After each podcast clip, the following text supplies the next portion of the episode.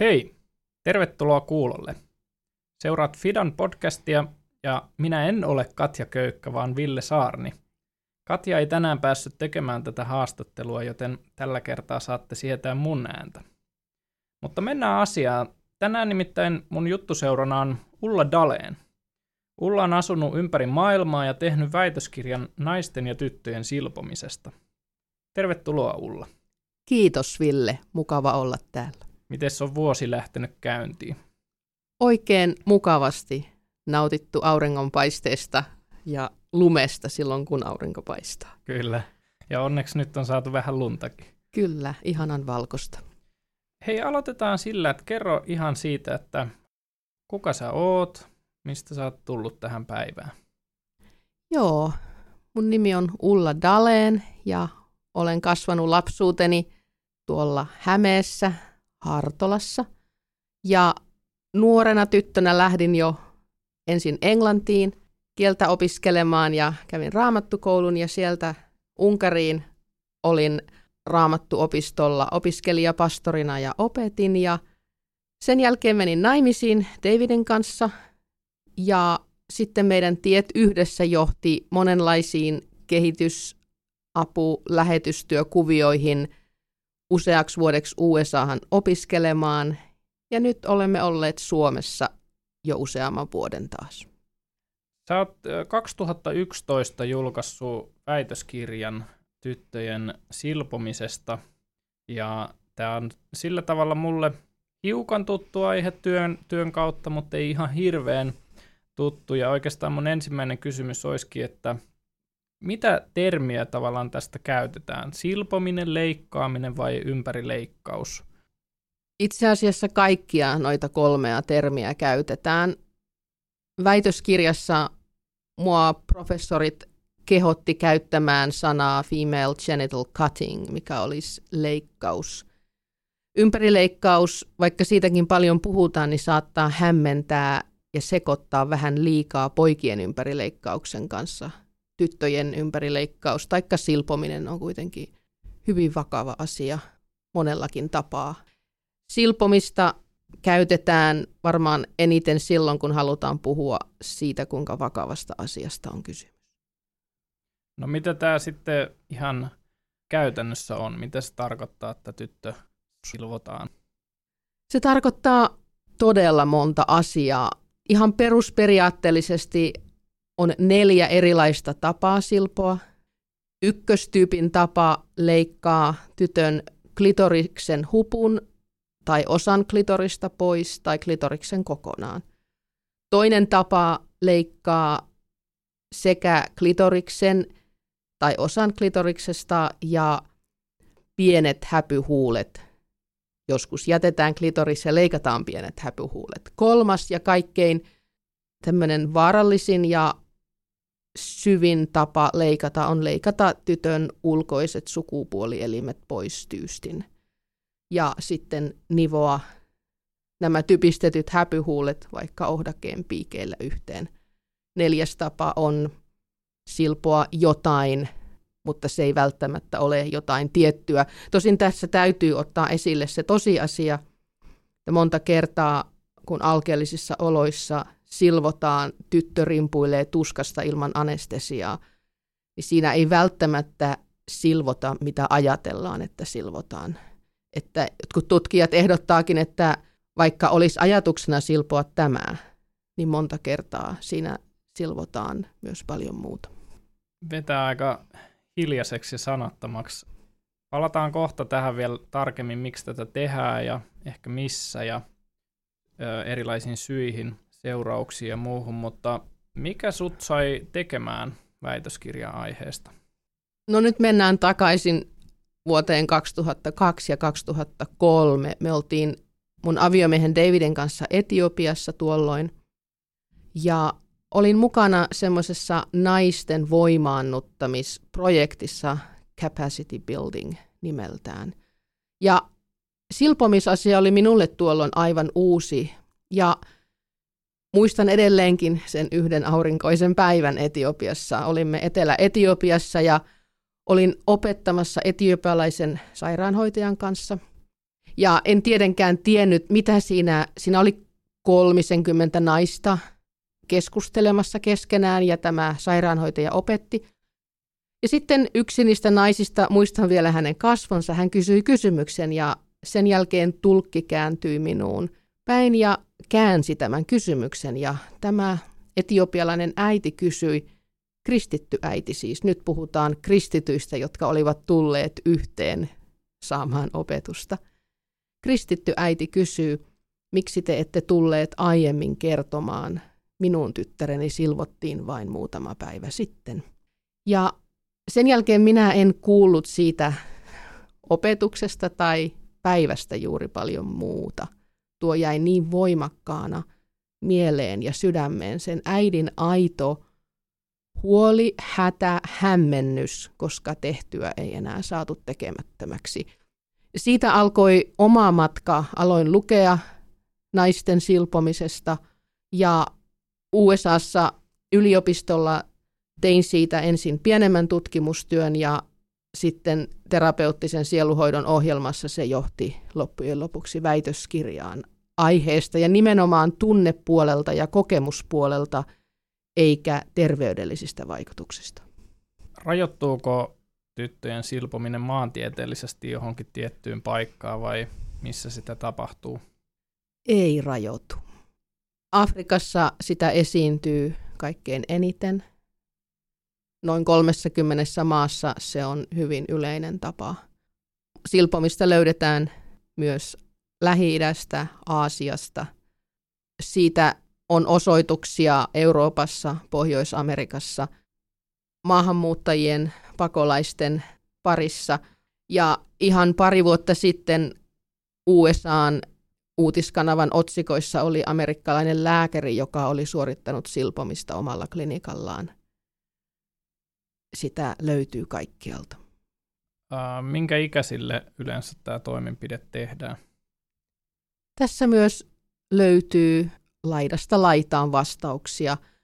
Esimerkiksi Etiopian asiayhteydessä Amhara-heimon parissa tytöt silvotaan pian syntymän jälkeen – noin 40 päivän 80 päivän ikäisenä, siis yleisesti ottaen tämä ei ole nyrkkisääntö. Oromoheimon parissa vanhempana kolmen, viiden, seitsemän. Joissain heimoissa tyttö silvotaan juuri ennen naimisiin menoa. Muistan omista haastateltavistani, haastattelin etiopialaisia maahanmuuttaja-äitejä USAssa. Jotkut kertoivat siitä, kuinka heidät oli silvottu vastasyntyneenä ja he eivät muistaneet siitä mitään. Mutta esimerkiksi yksi Amhara-heimon äiti kertoi minulle, kuinka hänen pikkusiskoaan ei silvottu vastasyntyneenä heimon tapojen mukaan. Ehkä perhe oli tullut siihen lopputulokseen, että jos vaikka ei silvota tätä viimeistä tytärtä. Mutta sitten tämä äiti kertoi, ja tämä oli hänelle hyvin järkyttävä asia kertoa, kuinka hänen pikkusiskonsa oli hyvin vilkas lapsi ja kiipeili puissa ja, ja se asia, hän rikkoi astioita ja oli siis tämmöinen normaalin vilkas tyttölapsi. Mutta se hänen vilkkautensa tulkittiin johtuvaksi siitä, että häntä ei ollut silvottu. Ja niinpä kun tämä pikkusisko oli 12, hänet leikattiin.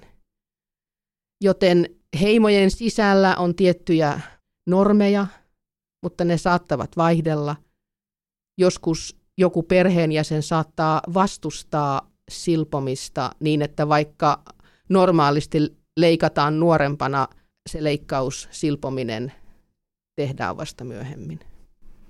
Tässä esimerkissä sanoit, että tavallaan se syy tämän yhden tytön ää, silpomiselle oli tavallaan uskomus siihen, että, että tämä tota, vilkkaus jo, johtui siitä, että ei ollut tehty tätä toimenpidettä, niin minkälaisia syitä yleensä on, on sitten sille, että näin niin kuin länsimaalaisena miehenä, niin, niin kuin tosi vaikea keksiä mitään, mitään syytä, että miksi tätä tehtäisiin, mutta miksi sitä niin kuin tehdään, miten sitä perustellaan siellä, missä ketkä sitä tekee? Kiitos Ville, erittäin hyvä kysymys. Kun näitä syitä kuuntelin, minulle tuli mieleen kuva Hämähäkin seitistä, jossa on valtavasti erilaisia kudoksia, jotka yhdistyvät toisiinsa ja siellä keskiössä on silpominen. Yksi tosiasia on se, että me puhumme yhteisökeskeisistä kulttuureista. Me Suomessa teemme mitä, minä teen mitä minä haluan, näin karrikoiden sanoen. Yhteisökeskeisessä kulttuurissa tehdään mitä yhteisö haluaa. Ja pahin rangaistus on jäädä yhteisön ulkopuolelle. Muutamat äideistä kertoivat, että jotkut heidän tuntemansa perheet eivät halunneet leikkauttaa tytärtään, mutta jos sinulle ei kukaan puhu mitään matkalla kaivolle tai sinua pilkataan, tai sitten siinä tulee se pelko, että pääseekö tytär hyvin naimisiin. Pahin mahdollinen häpeä, tai näin nämä haastatellut äidit sekä tutkimuskirjallisuus kuvaavat asiaa. Monessa afrikkalaisessa perheessä on, että tyttö tulee raskaaksi avioliiton ulkopuolelta. Jotkut äidit kertoivat siitä, että he tiesivät perheitä, jossa tällainen tyttö oli tapettu. Tai hänet oli ajettu kylästä pois. Perhe ei voi kuvitella tavallaan pahempaa asiaa kuin se, että tytär tulee raskaana kotiin. Ja tässä ollaan nyt osittain silpomisen ytimessä.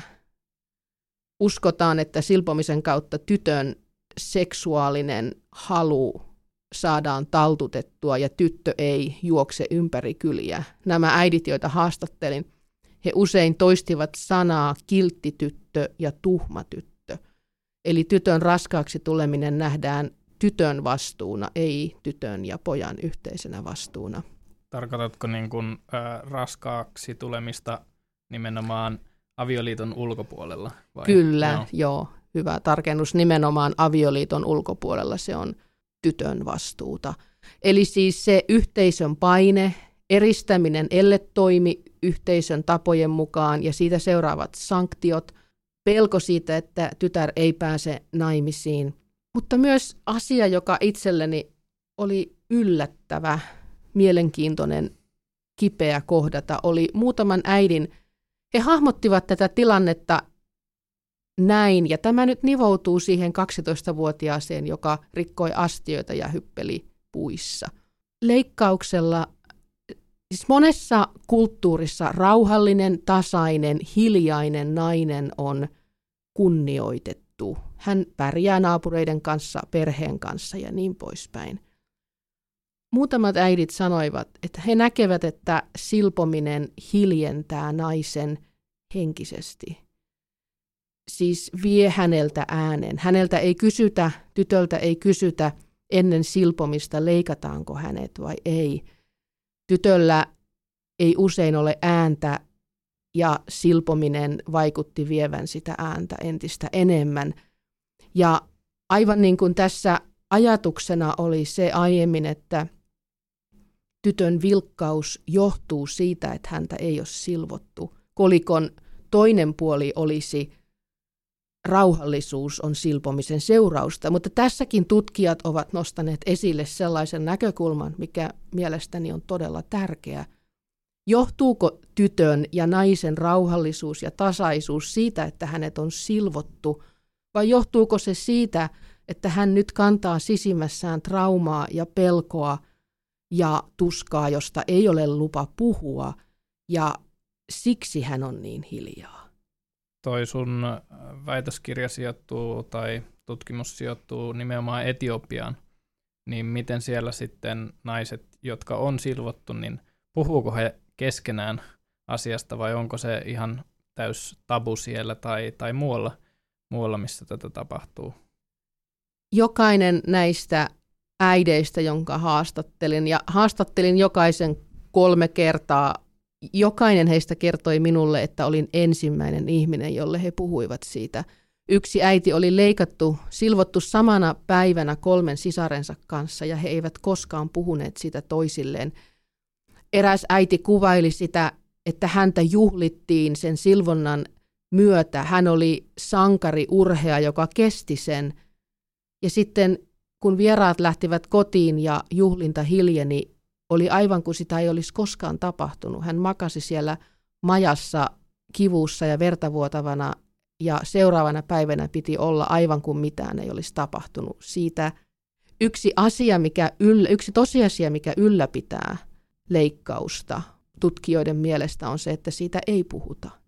No miten ähm, itsellä ainakin tullut jonkun verran vastaan Suomessa uutisissa ja erilaisissa medioissa tyttöjen silpominen ja, ja sen vastustaminen ja, ja siitä nimenomaan ääneen puhuminen, niin onko, onko sillä niin kuin merkitystä tavallaan, toki Suomessakin niin kuin sanoit, että länsimaissa tätä tapahtuu ja Suomessakin varmasti tapahtuu tätä, mutta että onko sillä semmoista suurta merkitystä, että me puhutaan täällä, täällä siitä ääneen, jos mietitään niitä alueita, missä sitä päivittäin tapahtuu ja ää, niin kuin sadoille ja tuhansille naisille sitä tapahtuu?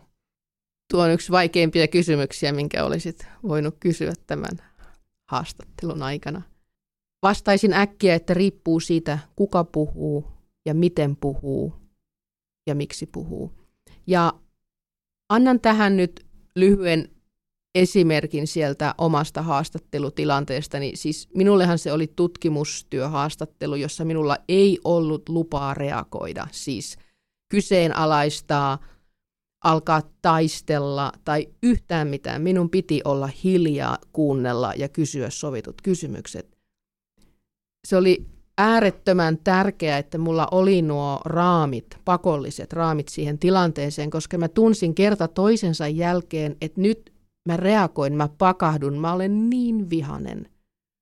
Mutta onneksi mä en voinut ja saanut reagoida. Mä sanon tämän sen takia, että sen takia, että mä en siinä tilanteessa reagoinut, avas ovea näille äideille kertoa tarinansa.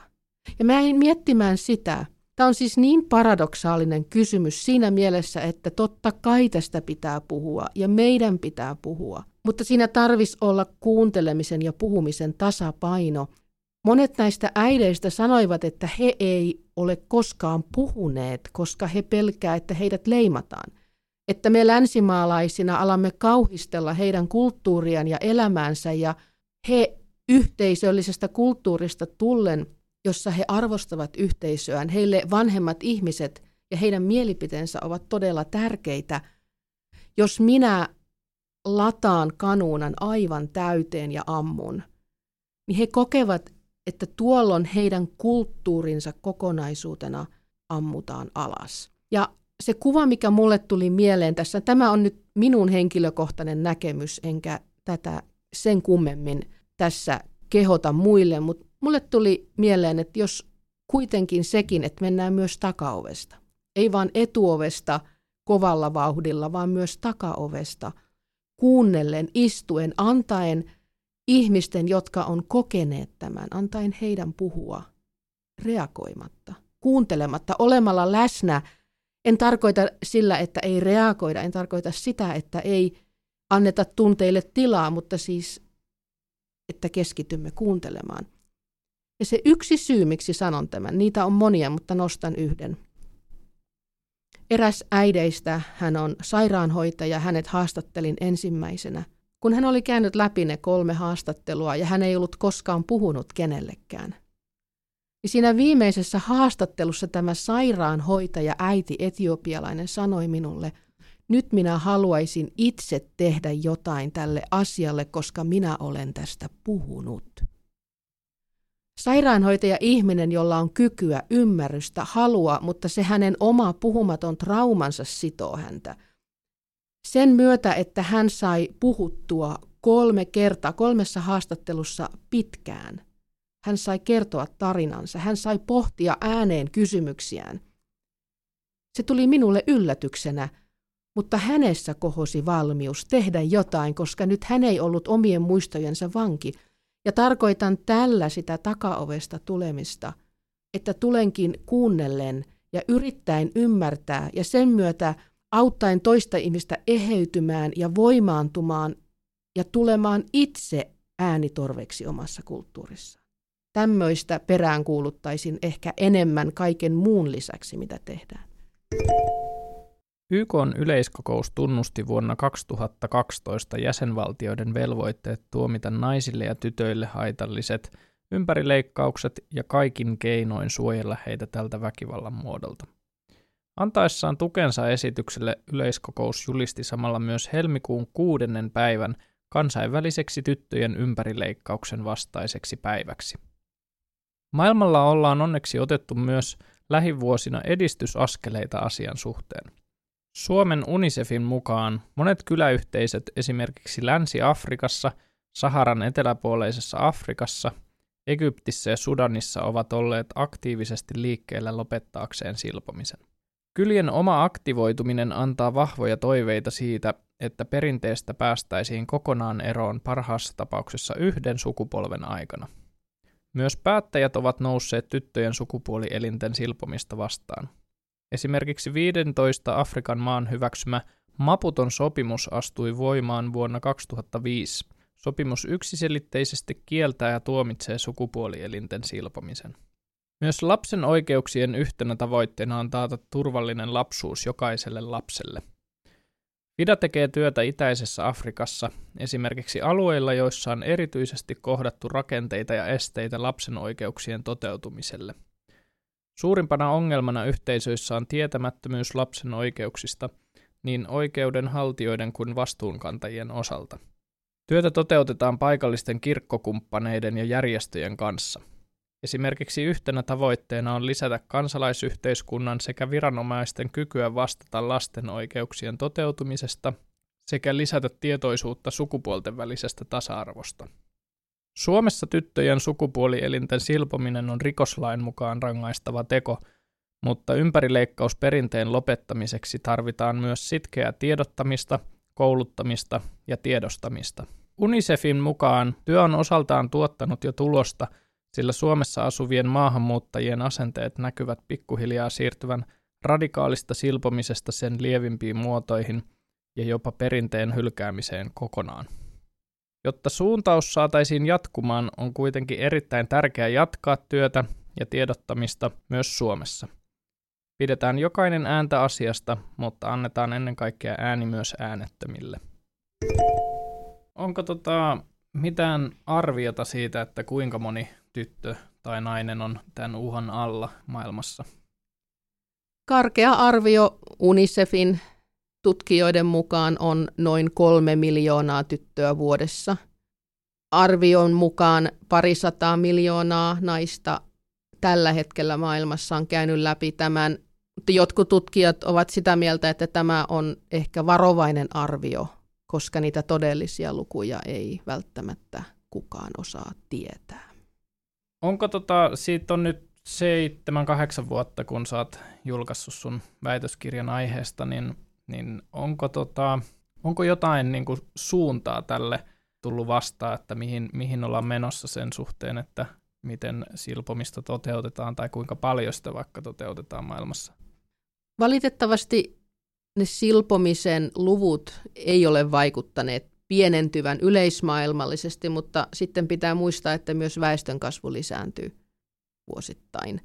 Silpominen on vähentynyt monessa paikkaa. Tässä ihan lähiaikoina katsoin jotain artikkelia ja siinä ehdotettiin, että kymmenisen tuhatta yhteisöä noin 15 eri maassa on viimeisten vuosien aikana tehnyt päätöksen lopettaa silpomisen.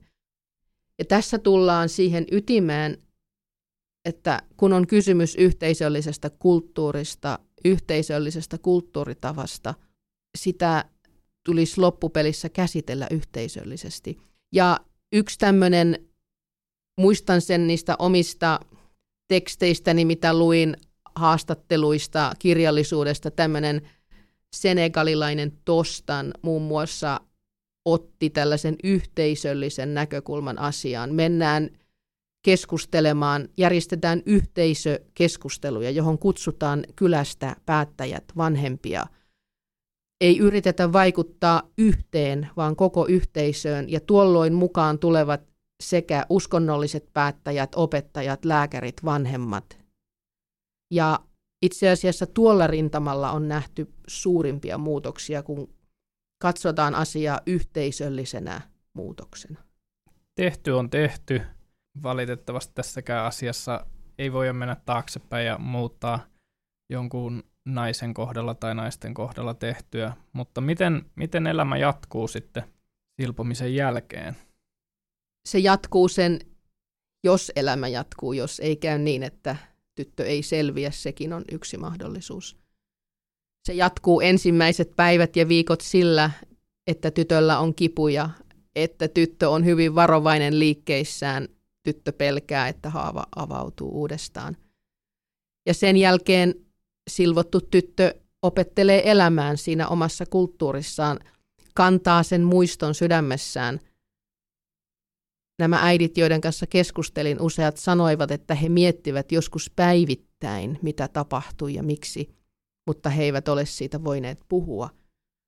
Elämä voi jatkua hautaan saakka sillä, että silvottu tyttö vie sen salaisuuden mennessään, ellei sitten käy niin, että hän saa äänen, hänelle annetaan lupa löytää se oma ääni, jossa hän voi kertoa tarinansa, jossa hän voi puhua siitä, millaista se oli, ja sen myötä alkaa eheytyä.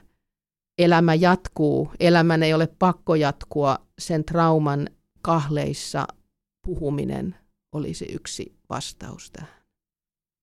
No miten sitten, jos ihan mietitään tämmöistä niin kuin fysiologista puolta, niin miten sanotaan vaikka synnyttäminen tai, tai yhdyntä sitten, niin tota, miten tämmöinen onnistuu?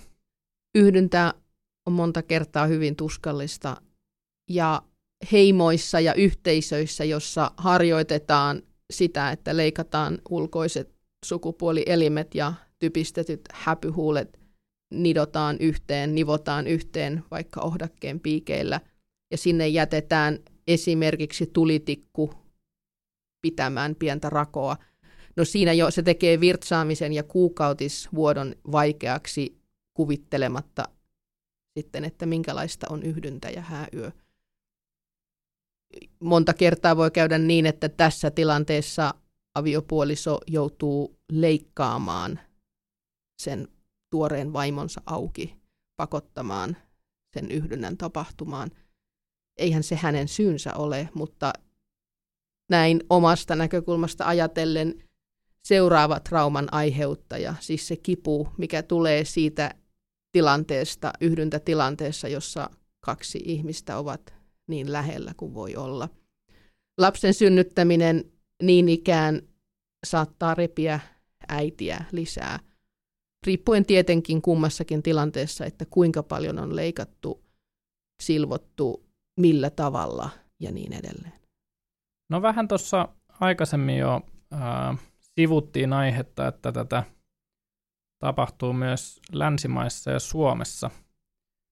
Mm, onko sulla tietoa, miten, miten paljon sitä Suomessa tapahtuu vai onko se niin piilotettu asia, että siitä ei ole mitään tutkimustietoa tai muuta? Mulla ei itselläni ole faktatietoa tästä asiasta ja siis se, mitä olen lukenut lähteistä muualla tapahtuvana ja jotenkin ajattelisin, että ehkä Suomi ei ole ainutlaatuinen lintukoto, joka on hyvin erilainen ja turvallisempi kuin kaikki muut länsimaat. Mutta siis kolme asiaa nousee mieleen. Ensimmäisenä niin kuin tämä yhdysvaltalainen lääkäri silpoi omalla klinikallaan, siis lääketieteellisesti, mutta kuitenkin. Toinen tosiasia on se, että lähdekirjallisuudesta nousee mahdollisuus, että tyttöjä lähetetään vaikka kesälomalla takaisin kotiin ja osa tätä kotimatkaa on silpoa tyttö. Tai sitten sieltä kaukaa kotoa lennätetään silpoja länsimaahan. USAssa yksi lähde kertoi siitä, kuinka etiopialainen isä oli itse omassa keittiössään yrittänyt silpoa tyttärensä. Hän sai siitä kymmenen vuoden vankeustuomion Nämä on niin toisaalta monimutkaisia, monisäikeisiä asioita, että tässä istuen en voi sanoa, tätä totta kai tapahtuu Suomessa, mutta en voi myöskään sanoa, että tätä ei missään nimessä tapahdu Suomessa. Mun äiti itse asiassa tota, äh, oli ennen eläköitymistä niin varhaiskasvatuksen parissa töissä ja sanoi, että, että heidänkin työpaikalla he ihan teki semmoisen tota, tavallaan julkisen lausunnon siitä, että he eivät kannata, kannata tätä tyttöjen ympärileikkausta tai silpomista.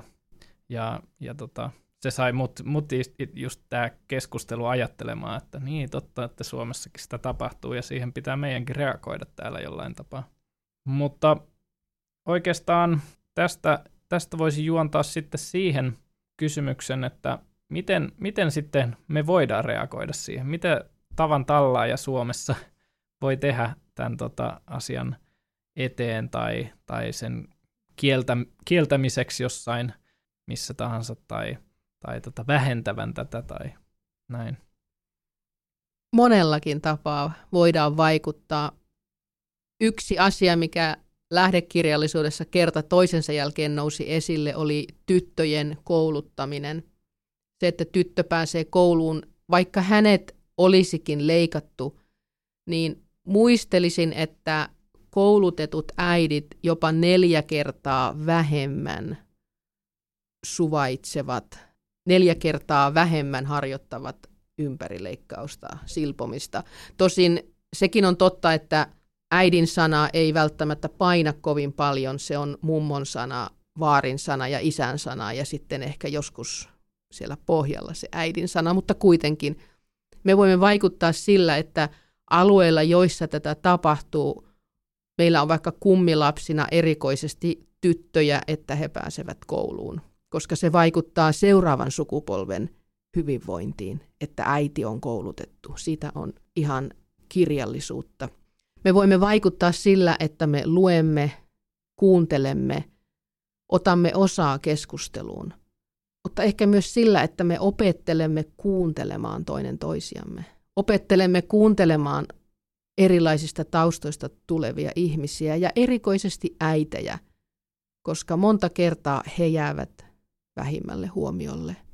No nyt ollaan puhuttu aika paljon tästä niin kuin, ää, naisen roolista ja silvotun roolista, niin mikä, mikä tässä on sitten siellä niin kuin yhteiskunnassa ja, ja tämän asian ympärillä, niin miehen rooli ja, ja niin kuin ehkä aviomiehen tai, tai isän rooli tai isoisän rooli? Isän rooli on valtava. Isän ja isoisän sana painaa perheessä. Äiti toisensa jälkeen kertoi, kuinka isä tekee päätökset. Ja yksi äiti kertoi erikoisesti, että häntä ei leikattu, silvottu kuin vasta seitsemän vuotiaana, vaikka heimossa silvotaan aiemmin, koska isä oli sitä vastaan ja hänet silvottiin, kun isä oli pääkaupungissa käymässä. Isä pystyy tekemään asialle paljon.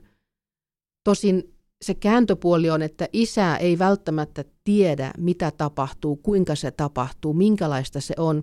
Muistan nähneeni videon, ainut kerta kun olen nähnyt silpomisen, nelivuotias etiopialainen tyttö huutaa apua, itkee aivan hirvittävästi ja etiopialainen lääkäri, joka istui mun vieressä ja käänsi sitä tilannetta mulle englanniksi – sanoi, että se tyttö huusi isää. Isällä on valtava auktoriteetti perheessä ja myös muistan lukeneeni lähdekirjallisuudesta, että joissain yhteisöissä, missä isät on, isille on näytetty video tytön silpomisesta. Isät ovat nousseet asiaa vastaan. Eli tässä on kyllä yksi avain. Täytyy sanoa, että se ihan herkistyy, kun äh, itselle on ei ole tyttö lapsi, mutta lapsi syntynyt poika ihan hetki sitten, niin tässä ihan herkistyy, kun kuuntelee tätä.